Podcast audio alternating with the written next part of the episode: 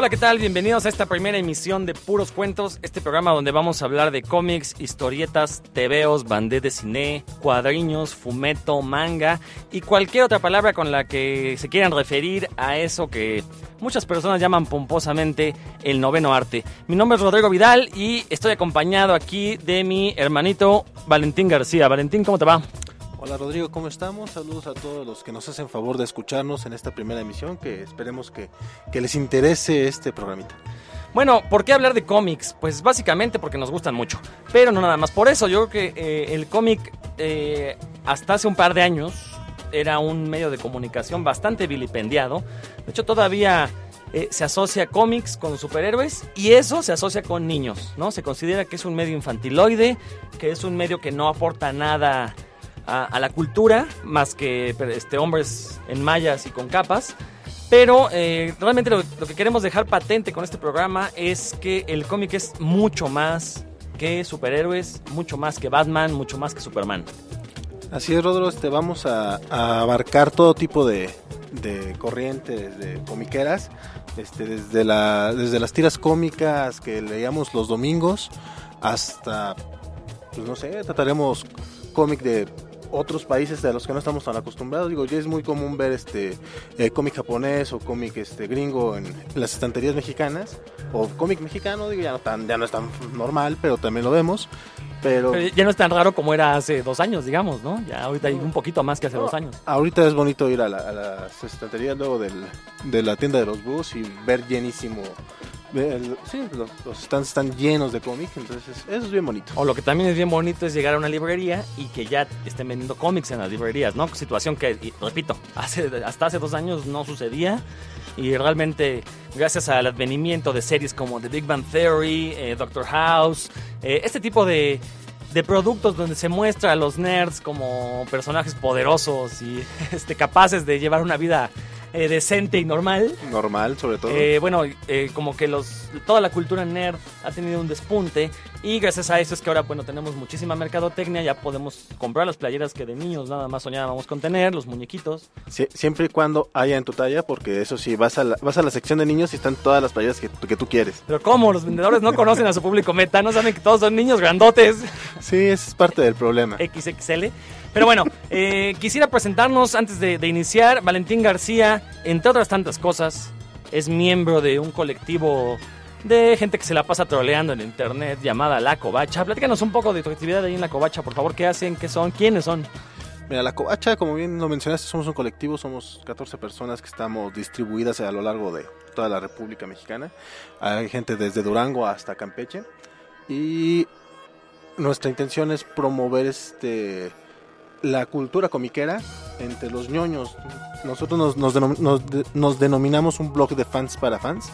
Somos un blog, por cierto, este, la covacha punto net, si tienen chance de checarlo. Eh, en ese blog lo que procuramos es darle información que, des- que en ocasiones las editoriales mexicanas no le dan luego a los fans, como dónde encontrar sus productos y ese tipo de cosas importantes que, que a los ñoños nos interesan y que, y que entre fans nos ayudemos. Acabas de mencionar algo muy importante, divulgar la cultura comiquera. ¿A qué te refieres con eso?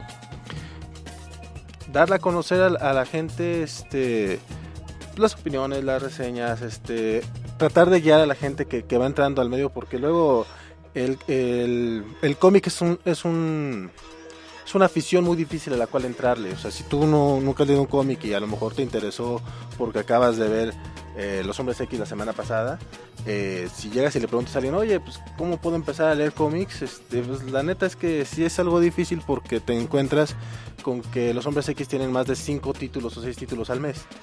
Y en La Covacha procuramos, este, no, eh, pues sí, que nos preguntan, oye, ¿sabes qué? Este cómic eh, es bueno, esto, con esto puedo empezar, con esto, y tratamos de guiar a estos ñoños novatos en el... en el noveno arte, como mencionabas. Qué bueno que no dijiste ñoños wannabe, porque eso es un insulto. Bueno, eh, mi nombre es Rodrigo Vidal Tamayo. Yo soy biólogo, pero entre otras cosas me he dedicado a cuestiones de comunicación, sobre todo comunicación de la ciencia.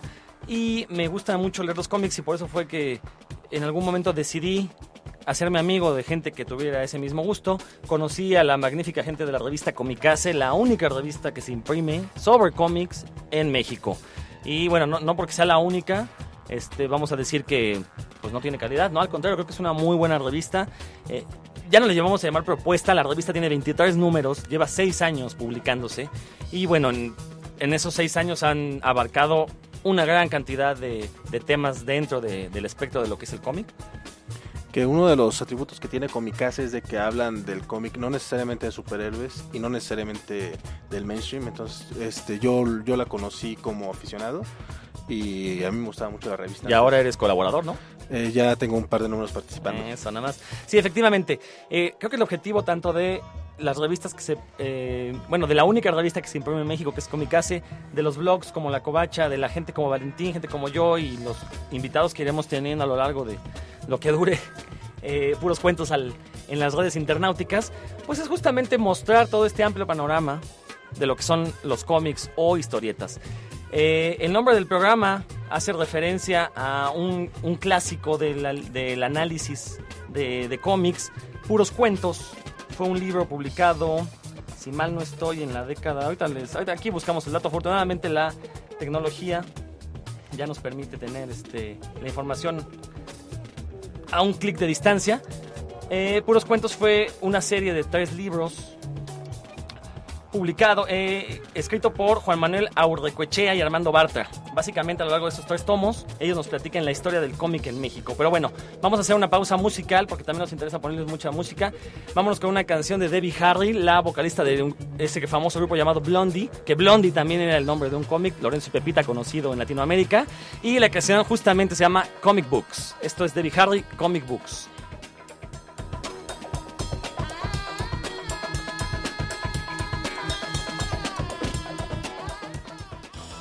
Estás escuchando Puros Cuentos.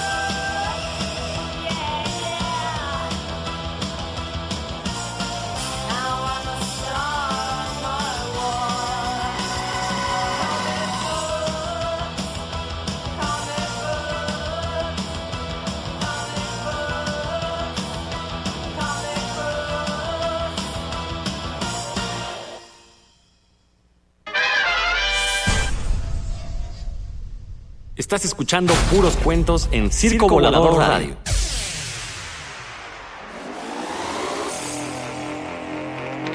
Encuéntranos en Facebook, Radio Puros Cuentos.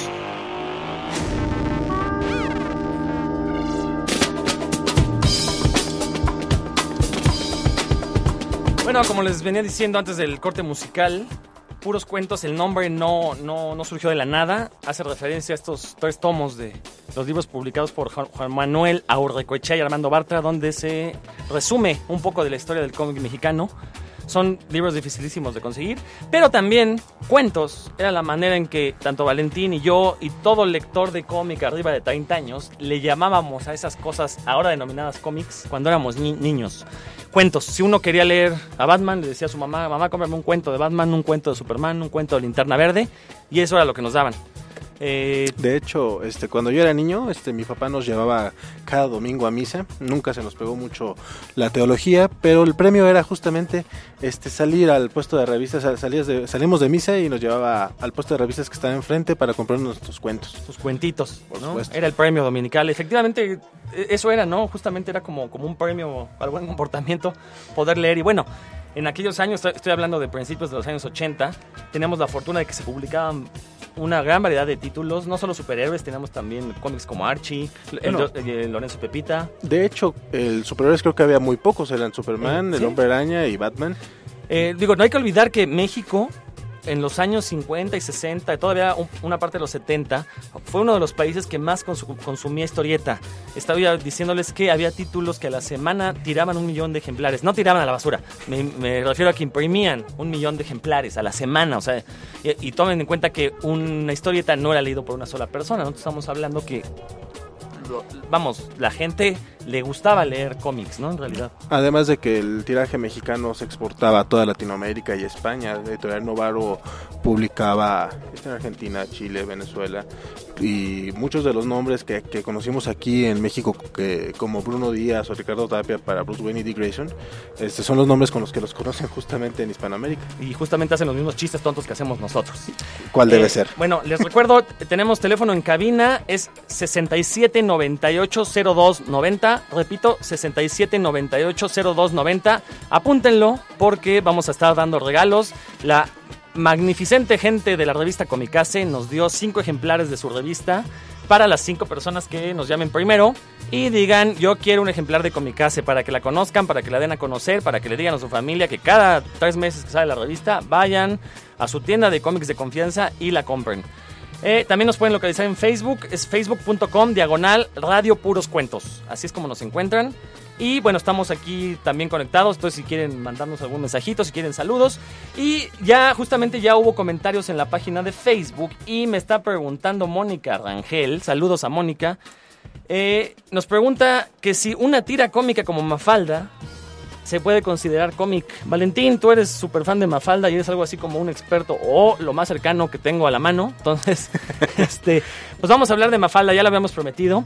Sobre todo porque creo que Mafalda es un, una, un, un cómic, vamos a llamarle cómic, pues es lo que es, ¿no? A fin de cuentas. Es un cómic, claro. Vamos a llamarle, eh, es uno de los cómics más famosos, yo creo, en Latinoamérica. Y fíjate que esta pregunta se vuelve bastante pertinente porque mucha gente, como no salen superhéroes, no la asocia con los cómics, ¿no? Fíjate que no hace ni un par de semanas, este, una amiga en Twitter por ahí preguntó, lanzó un tweet al aire diciendo, ¿cómo que Condorito y Mafalda no son cómics?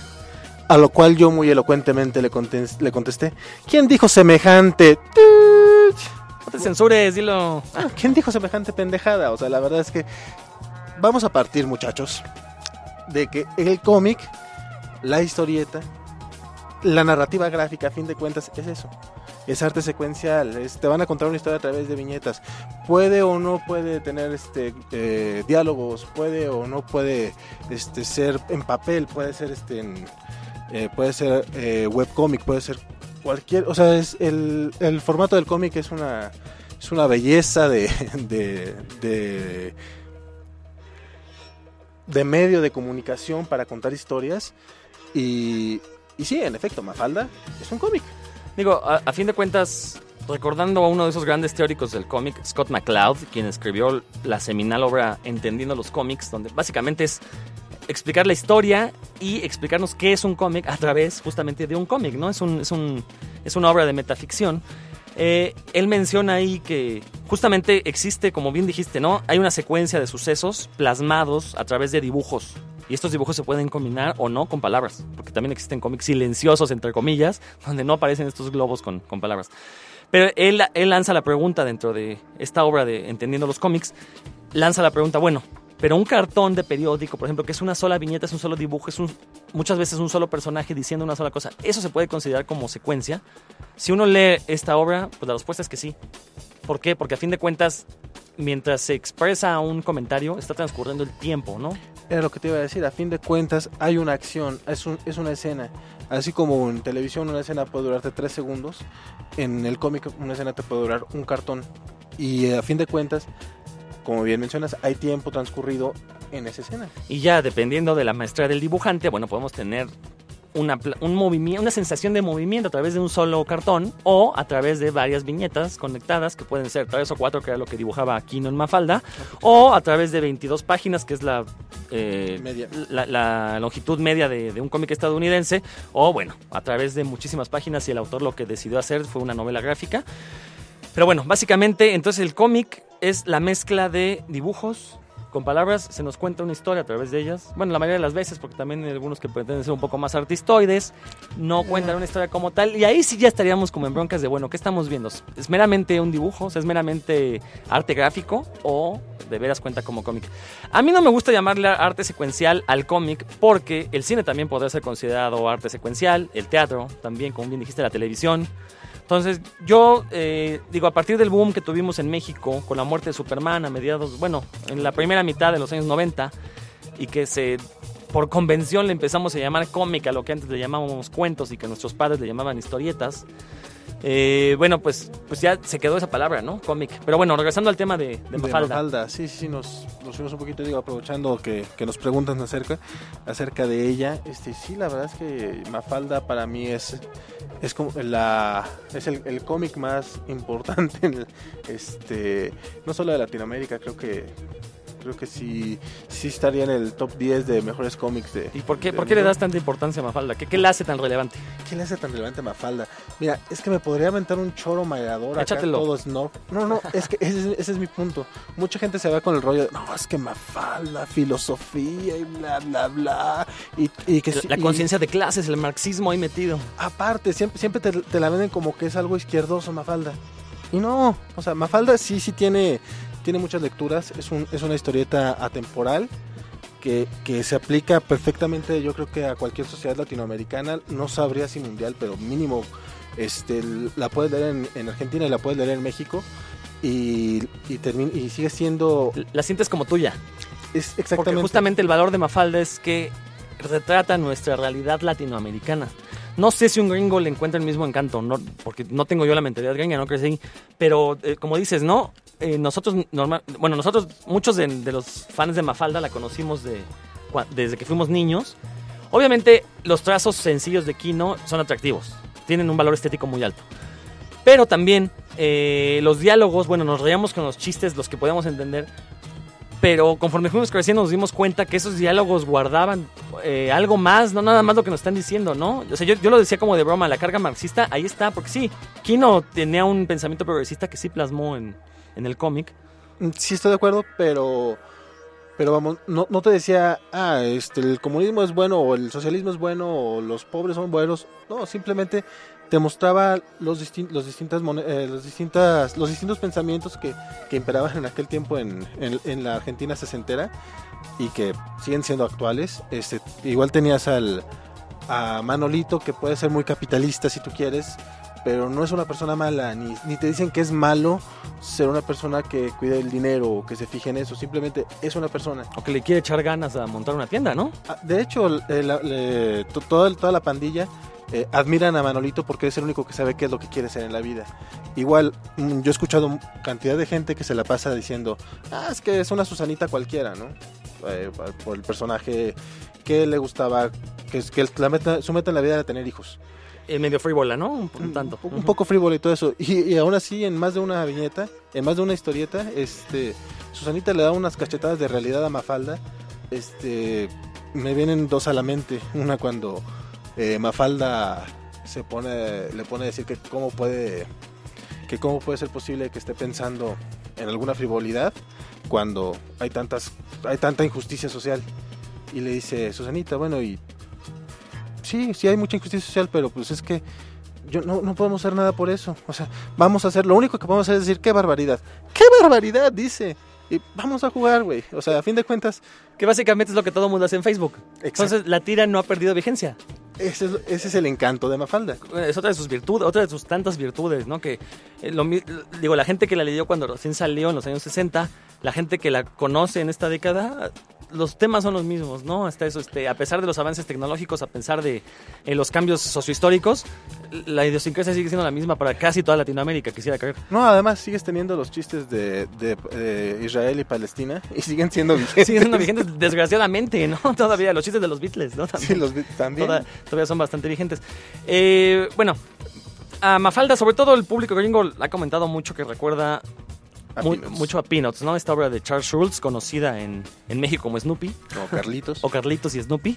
Eh, realmente esta, este comentario es válido, esta, esta, esta, esta comparación es válida. Mira, por, por ahí estábamos viendo que en efecto es el, eh, la persona que le consiguió la chamba a Kino para desarrollar Mafalda, este, eh, le, le dijo que... que se aventaron una tira, para, eh, una mezcla entre, entre Lorenzo y Pepita y Peanuts, entonces algo ha de tener de cierto, además de que los personajes, pues sí, también es una pandilla de niños que tratan temas de adultos. Eso iba a decir, ¿no? Hace rato mencionabas que, vamos, los personajes de Mafalda parecen ser estereotipos, el, el capitalista, la, la mujer frívola, el, la gente de, de izquierdas, pero a fin de cuentas son niños. Creo que ahí radica también otro de los encantos del cómic, son personajes muy transparentes. No, no tienen segundas intenciones. Cuando dicen las cosas, las dicen, pues, voy a ponerme cursi de corazón. Pero es básicamente lo que hace un niño. Los niños, antes de que se den cuenta que la mentira les puede ayudar eh, para conseguir ciertos propósitos no tan eh, sanos, eh, normalmente son, son, son personas muy directas. Y creo que es, eso también lo trata Kino a través de sus personajes. Sí, sí, de hecho, es muy normal verlos este, pelearse entre ellos y decirse cosas sin... Eh, sin que se lo tomen necesariamente a mal, digo, incluso hay una tira por ahí en la que Manolito va a casa de Susanita y le lleva la, la, la, la despensa y le dice Mafalda, pues ¿qué no estabas peleado con ella? Y lo sí, pero pues que los, los rusos y los estadounidenses no están peleados también y también, también comercian. Entonces... Bueno, pues este...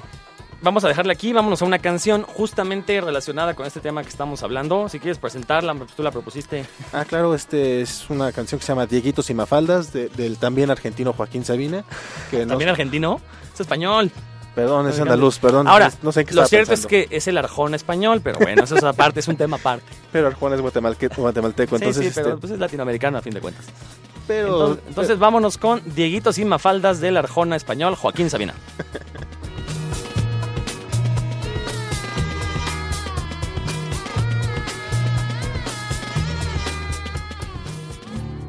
Estás escuchando Puros Cuentos.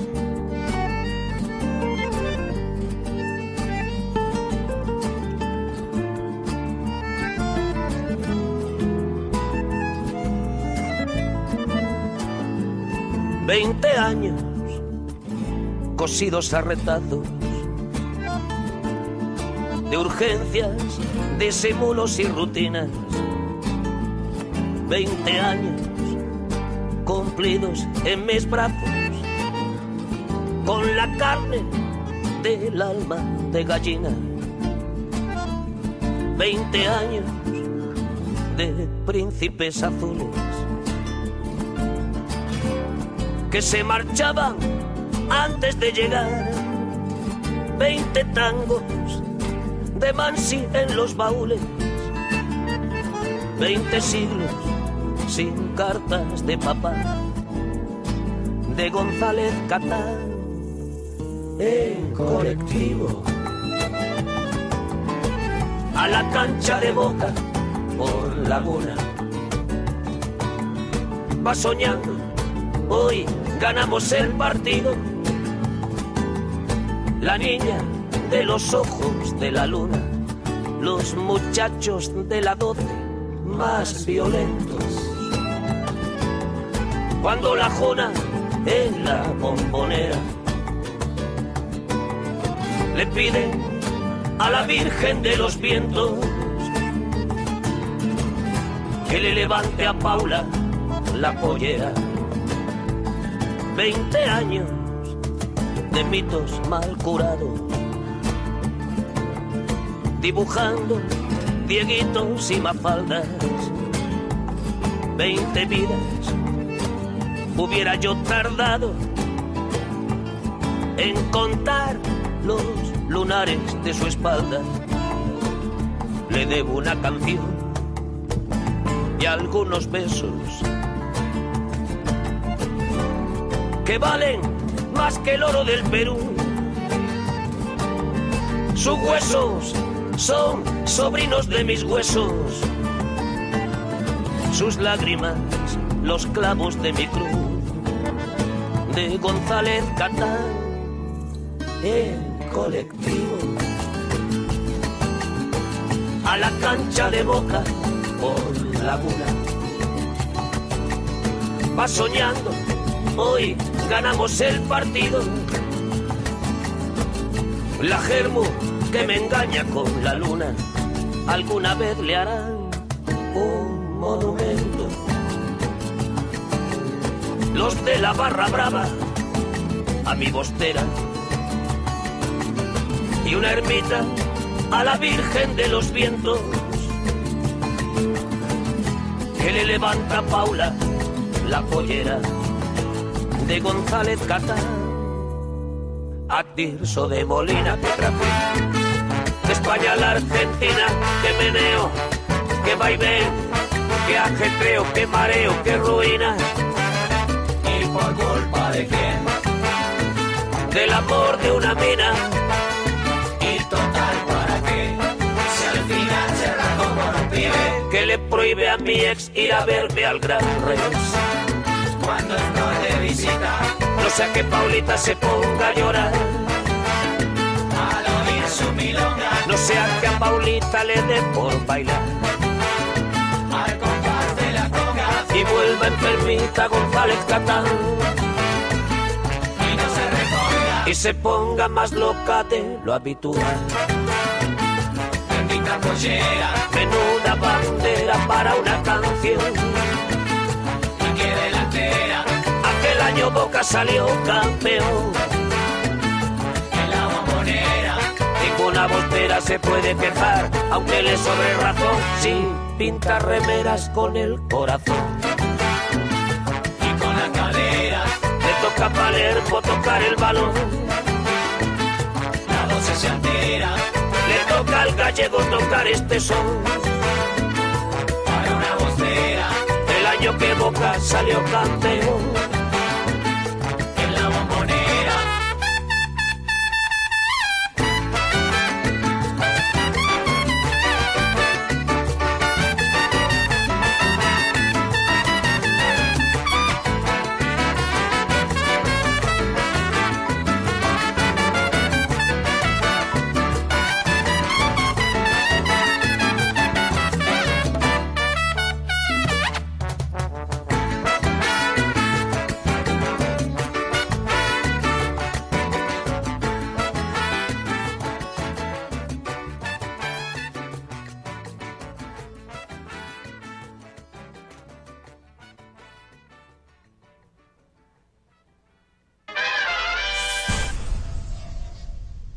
Estás escuchando Puros Cuentos en Circo Volador Radio.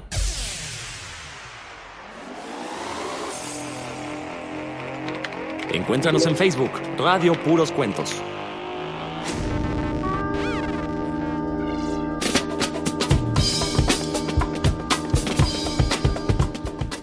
Regresamos aquí a Puros Cuentos. Este, esperamos que les haya gustado la canción esta que está tan... como que está un poquito en boga porque es Dieguitos de fútbol, que ya llega al Mundial, y Mafalda... va por ahí, ¿no? Tiene su es justamente lo que estamos hablando, Mafalda. Sí, sí, sí. Este, aquí tenemos ya saludos para gente que nos está escribiendo en Facebook. Este, a Frida Ortiz, que nos está escuchando. Mario Cárdenas, el buen Dark Ángel, que, que también está, está conectado con nosotros. Y Bianca Ari, que además nos pregunta que si Calimán era un cómic. Pues, pues sí, como ya mencionamos, este, tiene dibujos, tiene una historia, además tiene superpoderes y es... Calimán es un, es un cómic mexicano. Resolvía ahí algunos crímenes o evitaba crímenes. Pues sí, sí, sí, o sea, se puede considerar superhéroe. Les recordamos, tenemos cinco ejemplares de la revista Comicaze, eh, la única revista impresa que se publica en México. Eh, fueron tan amables de obsequiarnos cinco ejemplares. Basta con que llamen a la cabina. El teléfono es sesenta y siete, noventa y ocho, cero dos, noventa sí está funcionando, porque había comentarios que nos decían que no entraban las llamadas. Nomás si nos hablan de, de lugares lejanos como Toluca, pues a, eh, píquenle bien la lada para que siente la llamada. Repito el número, sesenta y siete, noventa y ocho, cero dos, noventa. Las cinco primeras personas que hablen y digan quiero una Comicaze, les vamos a dar una Comicaze. Y no nada más la Comicaze, porque normalmente los editores le ponen ahí regalitos como botones, estampas, tarjetas, vamos, este, se llevan bastantes cosas. Aparte, la, la revista que les van a regalar es la nueva que viene en... Viene... Bueno, eso no me consta, ¿eh? eh ah, nos, sí. Nos, nos comentó Jorge Tobalín. Ah, la nueva, el número veintitrés. El número veintitrés, que hab, hablan de Jack Kirby, hablan de Hellboy, del Santos de, de, de, de, de Trino. De Gis y Trino. Iba a decir Kino. Este, el mecánico del amor, de Dylan Dog. Entonces ahí tiene temas variaditos. Está entonces... bastante variado, sobre todo. La verdad es que sí es un poco densa la revista. Densa en el sentido de que si ustedes son neófitos, pues la verdad es que los temas se abordan de una manera para aquel público que ya conoce. Pero sin embargo, como para tener un panorama de veras de qué tan diverso es el cómic, creo que la revista Comicaze, esa es su, su principal función, ¿no? Expandir los horizontes de, de la gente que ya está metida y sorprender a los que no conozcan este fabuloso mundo. Así es, este, pues seguimos con el tema. Este, estábamos hablando de Mafalda. Y no, obviamente no puedes hablar de Mafalda sin, sin hablar de su creador, Joaquín Salvador Lavado, que, que cobra sus cheques bajo el seudónimo de... Ah, no, es Kino, ¿Kino? Que, que, que cobra los cheques bajo el seudónimo de Joaquín Salvador Lavado, según confiesa él en alguna, en alguna tira. Este, Kino es, es argentino, obviamente, pero es, este, es de, de la gente que es de los hijos de españoles que, que emigraron por la guerra... guerra civil, este, entonces muy, gran parte de, de, de lo que puso en, en las tiras, sobre todo lo, lo de Manolito, que él es hijo de españoles, este, es un poquito autobiográfico. De hecho, justamente Manolito era hijo de un abarrotero, que es uno de los estereotipos que tenemos de los migrantes españoles en México, ¿no? Los abarroteros gachupines famosos, vestidos con camisa blanca, un chaleco negro, una, una boina, ¿no? Y claro. Un puro, normalmente. Sí, sí, sí, barbones y... Y mal hablado, lo malo. Y hablan fuerte, ¿no? Se la pasan como que gritan, porque así hablan los españoles. Así es. Este, sí, sí, Kino este, incluía todo eso en su, en, en su obra. Eh, parte del, del, de lo que tenía Kino era... Él, él originalmente quería ser este, artista. Él este, admiraba mucho a su, a su tío, que se llamaba, justo como él se llamaba Joaquín. Por eso le decían Kino, porque era el Joaquín pequeño. Este, pero pues a él no le salía. Ahora sí que pues no le salió y decidió hacer cómic, que él no él no lo consideraba un arte. Él mencionaba que el arte era algo que te hacía vibrar y que y que sus tiras no sentían es, que, que, que transmitieran eso. Que es uno de los prejuicios que se le achacan al cómic. O sea, un, un, un dibujante de adeveras va a hacer lien, va a pintar lienzos, va a pintar murales, pero no va a pintar monitos en una página, ¿no? Ni te va a contar una historia. O sea, sí hay cierto prejuicio ahí contra el cómic, de que no se le considera como una actividad eh, decente, ¿no? Por sí, así no, decirlo. No lo consideran arte. Kino no lo considera así, este, a pesar de que todo el mundo puede, todo el mundo discrepa justamente con él al respecto, ¿no? Pero vamos, él era, aparte es una persona, es, todavía, todavía no se nos va, este, él es aparte una persona muy tímida y yo creo que va a tener como que bajo autoestima, así que se ha de seguir considerando que lo que él hizo no, no, no fue artístico. Yo quiero aclarar que las opiniones emitidas por Valentín le pertenecen exclusivamente a él y no representan el punto de vista de Puros Cuentos, ni mío.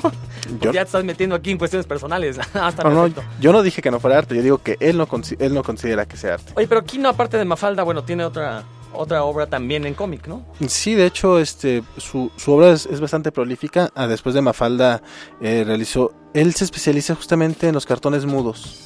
Eh, actualmente puedes ir a las librerías y encontrar este diez, veinte libros distintos de, de Kino, en los que habla sobre el sobre el, los hospitales en quinoterapia o sobre el amor en sí querida. Eh, su humor es bastante, pues podríamos decirlo, inteligente, porque maneja, maneja maneja las metáforas gráficas de una manera excepcional. Te utiliza te incluso utiliza pocos diálogos y, y es, es una es una hermosura. Por eso, por eso digo que yo no estoy de acuerdo con que él no considere que sea artístico. Realmente transmite este transmite mensajes muy fuertes, este, sin diálogos y con dos con con un con un trazo muy simple, similar al que bueno, vamos similar al que utilizaba en Mafalda. Son, son trazos simples, son sencillos, pero muy, muy fuertes. Sí, lo, lo cierto es que, bueno, eh, resulta sorprendente la facilidad que tiene Kino para contarte un chiste sin decir palabras, únicamente el dibujo, y te deja en clara la, la situación que te quiere plantear, ¿no? Creo que eso solo sí, sí, sí. pocos dibujantes son capaces de hacerlo. Vamos, hacer un cómic es difícil. Hacer un cómic de veintidós páginas, un cómic promedio gringo, es difícil, porque es contar una historia en veintidós páginas y dibujarla. Contar una historia en tres o cuatro viñetas es todavía más complicado porque tu espacio es más reducido, pero contar una historia o contarte una situación en un solo dibujo, vamos, me parece lo más complicado. De ahí que sean pocos los cartonistas, porque es el nombre que reciben los que dibujan este tipo de chistes gráficos. Eh, son pocos los que realmente sobresalen por su calidad, y creo que Kino pues, está a la cabeza de por lo menos los latinoamericanos. Sí, claro, yo creo que salvo Boligan, este, yo creo que no, no hay, no hay otro que, que maneje el arte, el arte sin diálogos tan, tan, es que, que pues con tanta fuerza. No, no, no, no, no se me ocurre otra palabra para describir el impacto que te dan sus, sus cartones. ¿Qué, qué recomendarías de la obra de Kino? Sí, por ejemplo. Obviamente es muy famoso, Mafalda es muy famoso, pero fuera de eso, ¿qué recomendarías como para entrarle a la obra de Kino? Este, la verdad es que afortunadamente la obra de Kino es tan es, está tan bondadosa con los nuevos con, con los nuevos lectores, que el libro que agarres de, de Kino no, no necesitas haber leído nada antes ni nada después, ni conocer ni, ni saber quién es Kino para, para poderlo disfrutar. Este, como son, como son cartones, una hoja es una historia, entonces realmente puedes, puedes ir. Los que ya mencioné, Quinoterapia, Si Querida, este, a la carta. Incluso hay una, una edición de Tusquets este, que, que he visto en algunas librerías de acá de la Ciudad de México, en donde recolectan todo Kino, similar al que está ahí de todo Mafalda. Se llama Esto no es todo, y que tengo entendido que no tiene todo, de ahí el título. Sí, Esto sí. no es todo, es una recopilación de los cartones no mafalderos ah, de Kino. Pero, pero incluía la palabra todo, de eso me acordaba. Eso sí. Y obviamente también existe una edición que se llama Todo Mafalda, es un tomo grande. Bueno, ya, ya, ya también editaron una edición en rústica. Eh, digo, si, si la leyeron de niños, quieren recordarlo, échenle un ojo, sobre todo porque ahí se incluye eh, todas las tiras de Mafalda, los promocionales que se hicieron, los carteles, los dibujos para la UNICEF. Y que hay de cierto en que un día Kino, harto de... de que lo asociaran con Mafalda, decidió matarla y que dibujó un, una última tira donde la, era atropellada por la eterna enemiga de Mafalda, un camión de sopa. Sí, Kino respondió eso la última vez que visitó este México, cuando vino para, para la FIL. Él dijo que ese era un rumor que se había originado justamente aquí en México, que, que él no, no jamás lo hizo. Y aún así hay muchos fans de Mafalda que aseguran haber visto la, la, la tira. Y en, en la Comicaze veintidós pueden ver una versión que hicimos totalmente apócrifa, pero no, no hay nada oficial. Bueno, básicamente llamó a los mexicanos chismosos. Vámonos con una canción. Y claro, como lo más famoso de los cómics son los superhéroes, una canción que habla de ellos. Esto se llama Marvel y D C, del grupo español de punk Fanta. Esto es Puros Cuentos.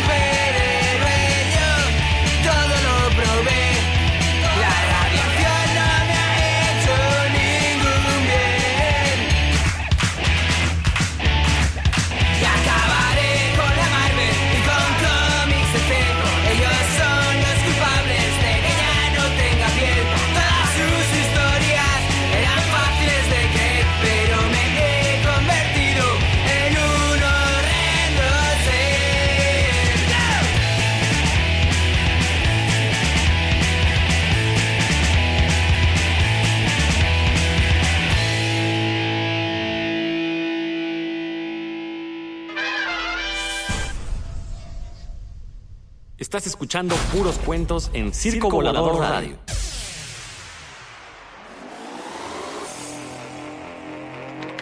Encuéntranos en Facebook, Radio Puros Cuentos.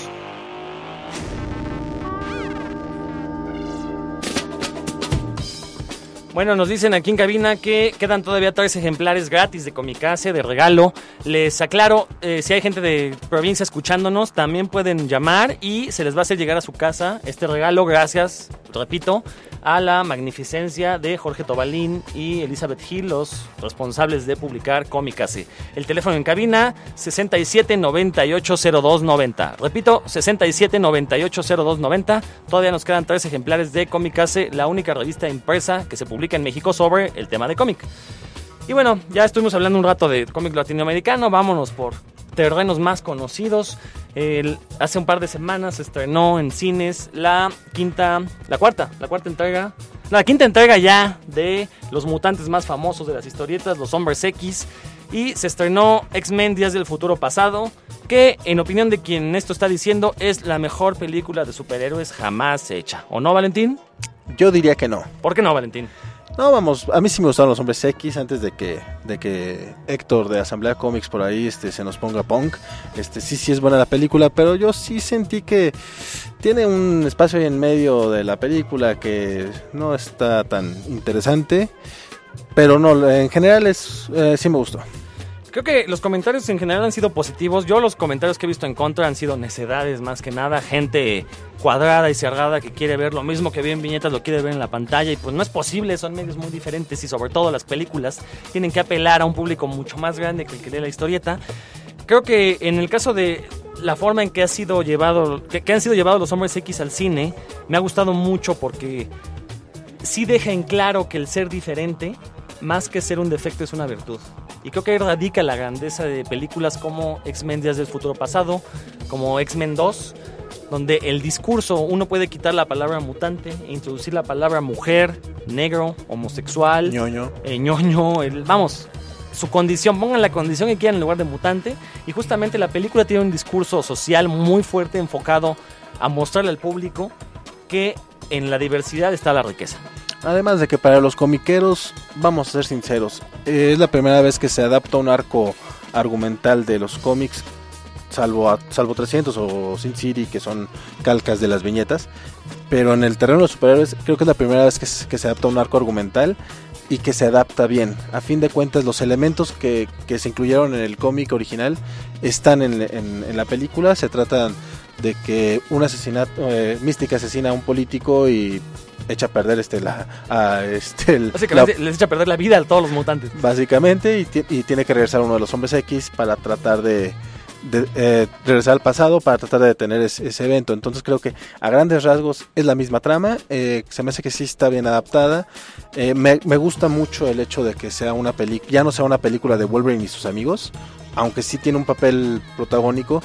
eh, va más allá en esta en esta película, ya no es el principal. Eh, tampoco le dan todo el peso a Jennifer Lawrence, que pensé que sí iban a cometer ese error. Este, creo que están muy equilibrados los personajes, incluso las, las historias eh, se manejan para, paralelamente lo que sucede en el pasado y en el futuro. Entonces creo que eh, lo, lo equilibran bien y todos los Hombres X tienen su momento de, de brillar. Aquí hay que recordar, y creo que vale la pena mencionarlo, no nada más es como curiosidad, Bryan Singer, el director, es abiertamente homosexual. Y justamente al serlo, pues él ha sufrido en carne propia la estigmatización, la discriminación por ser diferente. Y se ha preocupado por justamente hablar en contra de esto, en, pues por lo menos en la saga de X-Men. En sus otras películas, ah, sí se mete algo con las cuestiones de diferencias. Por ejemplo, en Operación Valkyria, el personaje principal pues queda, este, eh, ¿cómo se dice?, mutilado por, por la guerra. Y bueno, eso lo convierte en una persona diferente, ¿no? Y él intenta como... El personaje intenta reintroducirse a una sociedad que lo ve como, como raro. Pero Operación Valkyria es muy aburrida. Sí, la película es bastante mala. De hecho, este... no Bryan Singer, cuando abandonó la franquicia de X-Men para irse a dirigir a Superman, en el proceso echó a perder dos franquicias de superhéroes. Ah, pero qué feo lo hizo. Bastante mal. Pero bueno, ya regresó al buen camino. Ya había regresado como productor en la entrega anterior, X-Men Primera Generación, que fue una muy buena película también. Justamente... la franquicia de X-Men recuperó este discurso de la autoridad que había perdido en la tercera parte, que a mí no me parece una mala película. Está mal hecha, pero el guión no es nada malo. De hecho, el guionista es el mismo de, de Días del Futuro Pasado. La trama no es mala, el guión sí creo que sí es donde está un poquito el error. Ah, no está tan mal, sí tiene las frases contundentes. Cuando Mystique pierde sus poderes, Magneto le dice, ya no eres una de los nuestros. Justamente bueno. es una... Vamos, al final de cuentas, los mismos mutantes hacen lo mismo que... Son un reflejo de lo que se está haciendo la sociedad normal, entre comillas, ¿no? También odian a los no mutantes, eso también es discriminación. Sí, claro, es discriminación a la inversa. Bueno, la inversa es discriminación, punto. O sea, no, no hay dirección, ¿no? Pero bueno, esta, esta película, la verdad, este, yo la, la pondero muchísimo. Eh, creo que de las películas veraniegas, de las películas comerciales, me gusta que, que tengan un, un trasfondo eh, más profundo, ¿no? Que no se quede nada más en los efectos especiales, en las peleas, en, los, en la acción, sino que tengan un discurso que nos diga otra cosa. Yo creo que también una de las razones por las que me gusta leer cómics es que, eh, sobre todo cuando los cómics son independientes, tienen este tipo de, de dobles discursos. Ojo, no estoy hablando de doble moral, dobles discursos. Es decir, uno, el, el, el discurso a primer nivel, que es el que vemos a través de los... De los bueno, vamos, la historia básica, ¿no? Este, ya si es un, un cómic de acción o una película de acción, bueno, pues las peleas, las naves espaciales disparándose. Pero que haya otro nivel de narración donde se nos está dando un, un discurso metafórico de la realidad, eso me parece que les da muchísimo valor y... Pues vamos, ya, ya se pueden considerar prácticamente obras de arte. Sí, pero no creo que sea, sea exclusivo de los de los cómics independientes. Digo, simplemente los Hombres X de Clarence Claremont traían todo ese discurso. Todo ese discurso también. Sí, bueno, digo, sí. Lo que pasa es que ahora, en la actualidad es más fácil encontrarlo en ese tipo de cómics, porque ya pues, el cómic comercial sí se ha decantado ya mucho por, por el dinero fácil. ¿O no, no, no, no, ¿o no crees así? Bueno, también depende de, de qué cómics hablemos, ¿no? Digo, dentro dentro de las mismas editoriales grandes, después te encuentras cosas como, como X-Factor o como She-Hulk. O como... Platícanos un poco de esos cómics que tienen de, de especial. Este, el X-Factor de Peter David, este, ahorita está hablando sobre el corporativismo dentro de los dentro de los dentro del mundo superheroico. Y She-Hulk, este, es justamente sobre una mujer profesionista que da la casualidad que aparte es superhéroe. Este, y de cómo lleva su, su firma de abogados independiente este, eh, a la par de su vida heroica. Entonces, vamos, hay cómics para todos los gustos, incluso dentro de las editoriales grandes. Nada más es cosa de buscarlo. Ahorita sí D C anda un poco perdida, pero Marvel creo que, que rescata un poco el buen nombre de las editoriales grandes. Bueno, eso, eso lo dices porque somos Marvel Zombies. Eso no lo voy a negar. No lo voy a negar.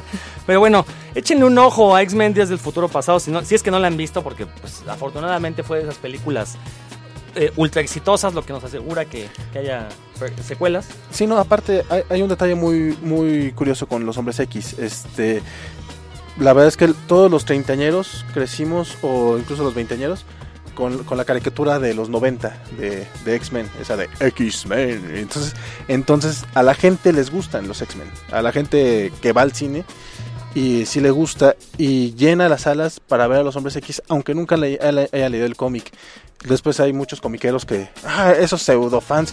Yo no, güey, pues simplemente le gustan los Hombres X de la televisión, o sea, o de las películas. O de las películas. Que, o sea. Esa es otra virtud de, de las películas de Bryan Singer de X-Men, ¿eh? Que sí te presentan, bueno, por sí solas, la uno, la dos, las puedes ver por separado. Y te presentan un universo, te lo presentan de manera que eh, no necesites conocer lo que sucedió con anterioridad. Incluso en esta misma X-Men Días del Futuro Pasado tenemos escenas de retrospecciones donde aparecen escenas de, de pues, básicamente de toda la saga. Y no es necesario haber visto todas las películas para poder disfrutar esta. De hecho lo, lo, maneja, eh, lo maneja mucho mejor que lo que lo manejó Capitán América, eh, que, que también tiene por ahí un momento, un momento en el que debieron de haberte dicho quién era Bucky para que sintieras la importancia de... de la revelación del Soldado del Invierno, y ellos lo hicieron mal. En cambio aquí Bryan Singer supo manejar muy bien todo lo que sucedió antes para que si nunca las habías visto pues, pues no, tuve, no tuvieras problemas. Digo, uno va al cine sin tener sin, sin necesidad de rollos de continuidad y todas esas cosas que, que aunque a los, a los niños nos puedan gustar, el público general no tiene por qué sufrirla. Que justo esa es la diferencia entre un director bueno y uno mediocre. Un director bueno te va a contar la historia con los elementos necesarios, y uno mediocre o le van a faltar elementos o te va a decir cosas de más. Yo siento que es lo que le pasó aquí a Capitán América. Eh, cuando, digo, si ya si no la han visto, lo siento, ya estuvo hace meses en el cine. Si son fanáticos de cómics, tendrían, tendrían que haberla visto. Es una buena película, bueno, más bien, es una buena historia. Yo siento que igual mal realizada, como X-Men tres, ¿no? Eh, justamente cuando se revela quién es Bucky, pues en la sala la mitad, más de la mitad de la gente fue, ¿y ese quién es? ¿Por qué? Porque no se preocuparon por contarnos, o sea... lo, los que somos fanáticos del cómic sabemos perfectamente quién era ese personaje, pero el público general no, y esa película está dirigida a ellos, se lo tendrían que haber dicho de, con alguna retrospección o no sé, hacerlo un poquito más obvio, ¿no? Sí, lo, yo la vi tres veces en cine y las tres veces escuché un quién es a mi lado. O sea, así de clavados, Valentín. Sí. ¿Eh? Tres veces en el cine. ¿Cuántas veces has visto X-Men? X-Men también la vi tres veces. Hijo, eres un, un ñoñazo. Por cierto, una, un, va, va, eh, seguramente nos está escuchando Enrique Melgarejo. Vamos a agradecerle por una invitación que nos hizo a ver una... Saludos a Enrique Melgarejo. Gracias a él vimos en, este, en una función privada X-Men Días del Futuro Pasado. Gracias, Enrique. Pero bueno, este, como les decía hace un momento, si no la han visto, corran a verla. En serio, sobre todo si ustedes son de esas personas este, snobs que... únicamente les gusta el cine de arte, que no van a ver películas hollywoodenses porque son muy comerciales, porque son frívolas y superficiales, pues esta no lo es. Y es un es un buena es un buen reto para ver si si realmente puedes detectar el doble discurso en una en una película de, de blockbuster, ¿no? En un blockbuster veraniego. No, creo que el doble discurso es bastante obvio, o sea, todo el mundo le quedó claro que Bryan Singer habla de homosexuales, pero lo interesante es que, bueno, aunque el director hable de eso, las mujeres pueden cambiar, como dije hace un momento, el término mutante por mutantes. Eh, mutante por mutante. Incluso me voy a ver, este, me, perdón, por mujeres, mutante por mujeres. Me voy a ver políticamente incorrecto. Podemos cambiar el término mutantes por indios para un país como el nuestro y aplica la película de la misma manera, ¿no? Desgraciadamente, eh, en un país como el nuestro, pues no existe respeto por el otro, ¿no? Por el que se ve diferente o por el que asociamos con, con cuestiones negativas. Sí, la verdad es que yo, yo sí, aunque no concuerdo con que sea la mejor película de superhéroes de todos los tiempos. Estás muerto por dentro, Valentín. Puede ser por eso. Este, sí, sí la recomiendo, me parece bastante divertida. Y aparte, tiene, tiene, tiene, tiene muy buenos momentos. Digo, también los efectos especiales no vamos a hacerlos menos, nada más porque tengan, tenga... efectos especiales. Más carnita. No, no, porque tenga más carnita el, el, el guión. Este, los efectos especiales están muy, muy, muy buenos. Lo que pasa es que están al servicio de la historia, ¿no? Que normalmente en las películas hollywoodenses estamos acostumbrados a que existen películas que únicamente es mostrar los efectos especiales y no hay una carnita ahí detrás. Avatar. eh, bueno, si X-Men no te parece la mejor película de superhéroes, ¿cuál te parece que, que lo sea? Mira, aquí me vas a, a palear en público, pero yo insisto que Los Vengadores lo es porque es una película totalmente... de verano, totalmente para los madrazos, totalmente para divertirse. Eh, no tiene una, una trama súper inteligente, pero no lo necesita. O sea, uno, uno quería ir a ver una película de los Vengadores con todos los Vengadores. Pero X-Men tiene eso y aparte tiene profundidad en el guión. Es una m- película muy superior. Mi problema con Vengadores es justamente ese. Es puro artificio y no hay corazón. Los X-Men ni cerebro. Tienen una media hora a la mitad de la película que no pasa nada. Es una media hora donde te das cuenta que los héroes no son héroes, que los villanos no lo son. Es una hora donde desarrollas personajes. Y Los Vengadores es, es, un, es una caricatura de, de sábado de la mañana, hecha con todo el, con todo el presupuesto hollywoodense, con excelentes este, diálogos que des- y escenas que después van a parodiar. Es un blockbuster que, que yo tenía años sin ver, no sé, yo, yo creo que la última película que llegó a tener ese impacto, no sé si fue Señor de los Anillos o trescientos, pero yo creo que es algo que le hace falta a Hollywood. Películas como Los Cazafantasmas, como Volver al Futuro, como Jurassic Park, películas que, que dejen huella, que la gente vaya a verla más de una vez al cine y no nomás porque sean ñoños. Este, que no te aburras de verla aunque dure dos horas y media, y creo que Los Vengadores tiene, tiene eso. Los, los, los Hombres X es muy buena, pero no creo que, que sea tan, tan para todo público como, como, como siento que fue Avengers. Yo creo que X-Men funciona mejor con todos los públicos porque los adolescentes se van a identificar, porque obviamente hay gente perseguida, hay gente que no la dejan ser. A los niños les va a encantar ver los robots gigantes flotando, las escenas del futuro son maravillosas. Vamos, estamos frente a, al futuro que temíamos, bueno, por, por lo menos que yo le tenía mucho miedo de niño porque casi casi es el holocausto nuclear, ¿no? Lo que estamos ahí viviendo. Y los adultos pues le van a encontrar eh, este discurso, este doble discurso. Fíjate que ahí sí no sé si... No sé si, no sé si los niños este, puedan aguantarla, ese es mi punto, porque luego eh, ves a los niños que están aburridos a veces con la película El Hombre Araña porque hay mucha m- mucho diálogo. romance, mucho diálogo, y tú dices, pues a mí me gustó mucho y sé que a los adolescentes les va a gustar mucho y sé que a los adultos les puede gustar mucho, a los adultos mayores pues, este, no que uno no sea adulto, eh, pero, pero los niños... A, aunque sí ven, aunque sí venga un mensaje para ellos y veas al final al pequeño Jorge Tobalín este, este, poniéndose el traje de, del Hombre Araña, aunque traiga ese, ese corazón marvelita tan que, que, que han manejado en las películas Marvel, eh, yo creo que, que a lo mejor sí les ha fallado un poquito acordarse que, que las películas de superhéroes también son para niños. Eh, y creo que Vengadores lo tiene, o sea, no... Mm, Por, yo creo que eso es lo que me gusta tanto de Vengadores. Me, se me hace que sirve. Tal vez sí le falta un poquito el, dis, el discursito para adultos que tienen las películas de Pixar. Que, que sería bueno que, que le robaran, es, que los de Marvel le copiaran un poquito a sus hermanos de Pixar y puedan hacer una película que sea para niños, que también tenga ese es, ese, ese pequeño detalle para, para adultos. Pero es que el, las escenas de acción valen la pena. La pena. Bueno, pues así llegamos al final de esta primera emisión de Puros Cuentos. Nos estaremos escuchando todos los jueves en punto de las siete de la noche por circo volador punto org, en Circo Volador Radio, obviamente. También los invito a que nos escuchen los miércoles, también a las siete de la noche, con el programa La Mala Cabeza, donde Alfredo Villegas y un servidor, pues hablamos un poquito sobre temas eh, más clavados, como el pensamiento crítico, el escepticismo, un poco de ciencia. Y también los invitamos a que todos los jueves, en cuanto termina Puros Cuentos, se queden al programa de Psicocinema, donde pues van a conocer todo ese mundillo extraño del cine con Genaro Delgado. Y los dejamos con una última canción. Esto se llama Stop Talking About Comic Books, o lo que es lo mismo en buen cristiano, dejen de hablar de los cómics, con un grupo que se llama Ukla the Mock, que efectivamente es referencia al personaje de la caricatura de Thunder el Bárbaro, caricatura donde, por cierto, el gran, gran, gran Jack Kirby tuvo que ver ahí con diseños de personaje. Escuchen la canción, si le eh, mastican el inglés, pues pongan atención a la letra porque está bastante cotorra. Si no la mastican, busquen eh, eh, al grupo Ukla de Mock, con doble O y K, Ukla, y pues busquen una traducción de la canción. Esto fue Puros Cuentos, nos estamos escuchando.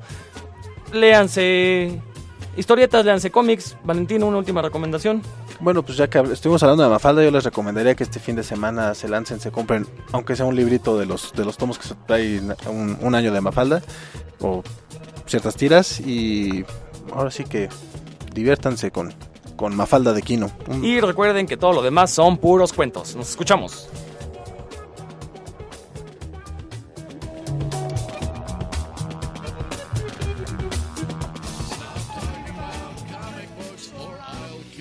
Estás escuchando Puros Cuentos.